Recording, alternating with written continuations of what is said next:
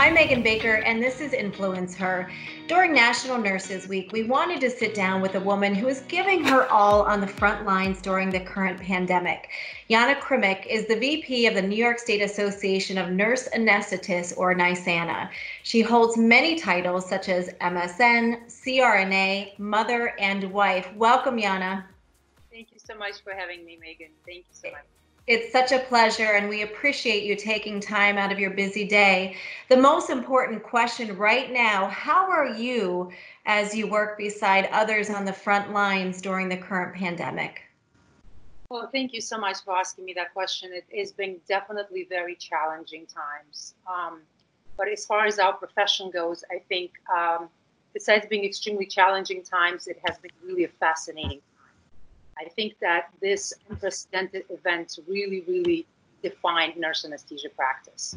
And I am um, right there on the front lines firsthand seeing the amount of unity and compassion and dedication that all healthcare providers, nurses, nurse practitioners, advanced practice nurses, PAs, we all in this together fighting this pandemic.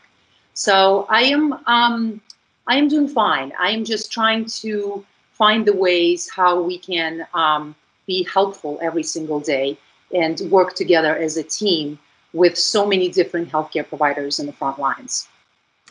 Yana, I think it's important to note that you are not only are you on the front lines, but you're really in the thick of it, um, where we have you know a bulk of um, the hospitalizations and the deaths. What has it been like um, with your experience?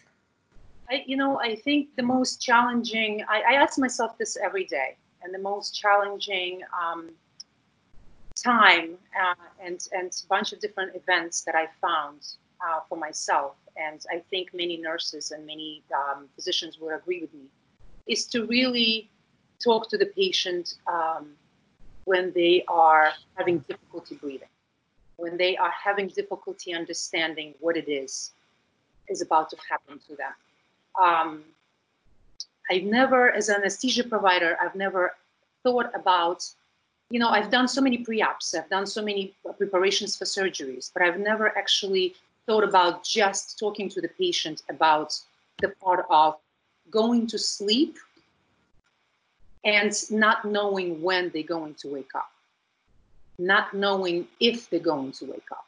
And I think that many healthcare providers will agree with me that that has been the most difficult um, task to bear as uh, um, as somebody who is there with that patient in the room, trying to ask them, "Are you okay with me helping you?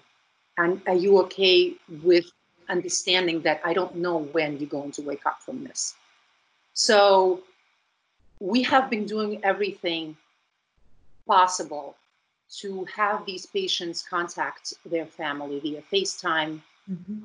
via um, some kind of Zooms, uh, communication via their phones, while holding their hand and explaining to them that it's going to be okay. I'm here while I'm putting you to sleep and I'm helping you to breathe and to go forward with this. I'm here to also help you to see your family and in some instances possibly say goodbye which is it, it's i'm choking up because thinking about it. It has been unbelievably difficult. Taken on that role um, not only are you there to to help them um, in the situation that they're in but as you just said it's it's a lot of it is consoling them and being there for them when they can't have family members in the room yes, that that is probably you know many nurses have shared these stories um, um, on national television that I've seen. Um, on my end, it is for anesthesia providers. It is much harder, I think, because we are responsible for um, comfortably putting them in that deep sleep, comfortably administering those medications that will put them in this medically induced coma, medically induced sleep um, and then securing the airway and placing lines and definitely making sure that they are well and, and alive for the portion of um, that sleep. Um, so you try to block that. You try to block that feeling of being scared and being unsure and uncertainty of the situation because you're trying to think step by step what would make it better how can we go forward from here and how can we make sure that they can they can survive have you always aspired to be a, a crna and how did you get to where you are today well i'm an i'm an immigrant um, uh, you know immigrants have grit in them they have um, uh, what i call the I call a PDA syndrome. You know, it's a passion, it's a determination, and ambition. It's a combination of those three factors that will um, make you or break you potentially. You know, you, you I, I've always knew that I wanted to be something more than just being at the bedside. Uh, in critical care, very early on, I think you realize where your path is going to lead you. You know, by the nature of critical care nursing being um, being multitasking and making decisions when um, when uh, those decisions need to be made in emergency situations and how fast we make those decisions. I think early on I knew that I needed to I needed something else. I needed something where I can multitask and make those decisions and being comfortable in critical situations and being calm at the same time. And I think that um, that came pretty much early on in my career um, when I was practicing as a registered nurse back in the Arctic Circle in Siberia. That's where I became a nurse um, for the first time. And I've seen nurse anesthetists back home. Uh, those were the nurses that were very well experienced in critical care. They were seasoned nurses and they were let to go to the operating room and practice anesthesia. And that's when I think I knew that that's what I want to do.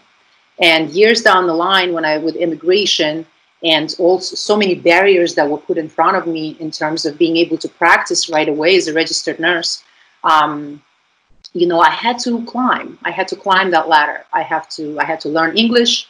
Um, I had to survive at the same time and mm-hmm. and uh, go to college and get all my degrees. Um, and and eventually, uh, when I got to critical care, I realized that there is this path that I'd like to take, and I took it on.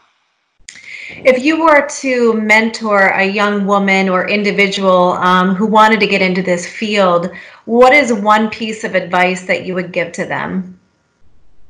No, um, confidence. Be confident and know what you want. And don't be afraid to go after what you want, believing in yourself and that comes not only um, getting in the field it comes for for any woman that wants to advance her career know people will respond well to those that know for sure what they want. Mm-hmm. and that's the greatest words of one and only anna wintour. And i, I if medicine wouldn't be my passion another passion is my is fashion for me. So i, I really um, um, aspire her and i really she inspires me a lot. So I think believing in yourself and believing of who you are um, is what's going to um, make it for you in life. And I think that you need to know what you want. What do you do? And this is really important to de-stress because um, I'm sure it's it's difficult to let go of what is happening around you. So how do you de-stress after a long shift or just you know during this pandemic? Oh, I'm a I'm a huge Peloton junkie. I don't know. I see that. I'm, a, I'm a huge Peloton junkie. I actually just got on this morning. Um, uh, and I think breaking that sweat, you know, breaking that sweat and uh, really getting into class and um, and Peloton has done such an amazing job with with uh, having classes from home, um, working out, just getting out there, um, taking my dog for a walk, of course, wine always helps at night. That's my go-to. Go-to for many of us right now. But yes, definitely, um, I, I am a strong believer that you need to train your body for any any mental or physical stressful situation, and any for any whatever it's pandemic or any stress that you're facing in everyday life. Let me ask you this. What is one major change you would like to see in the healthcare industry following uh, COVID 19?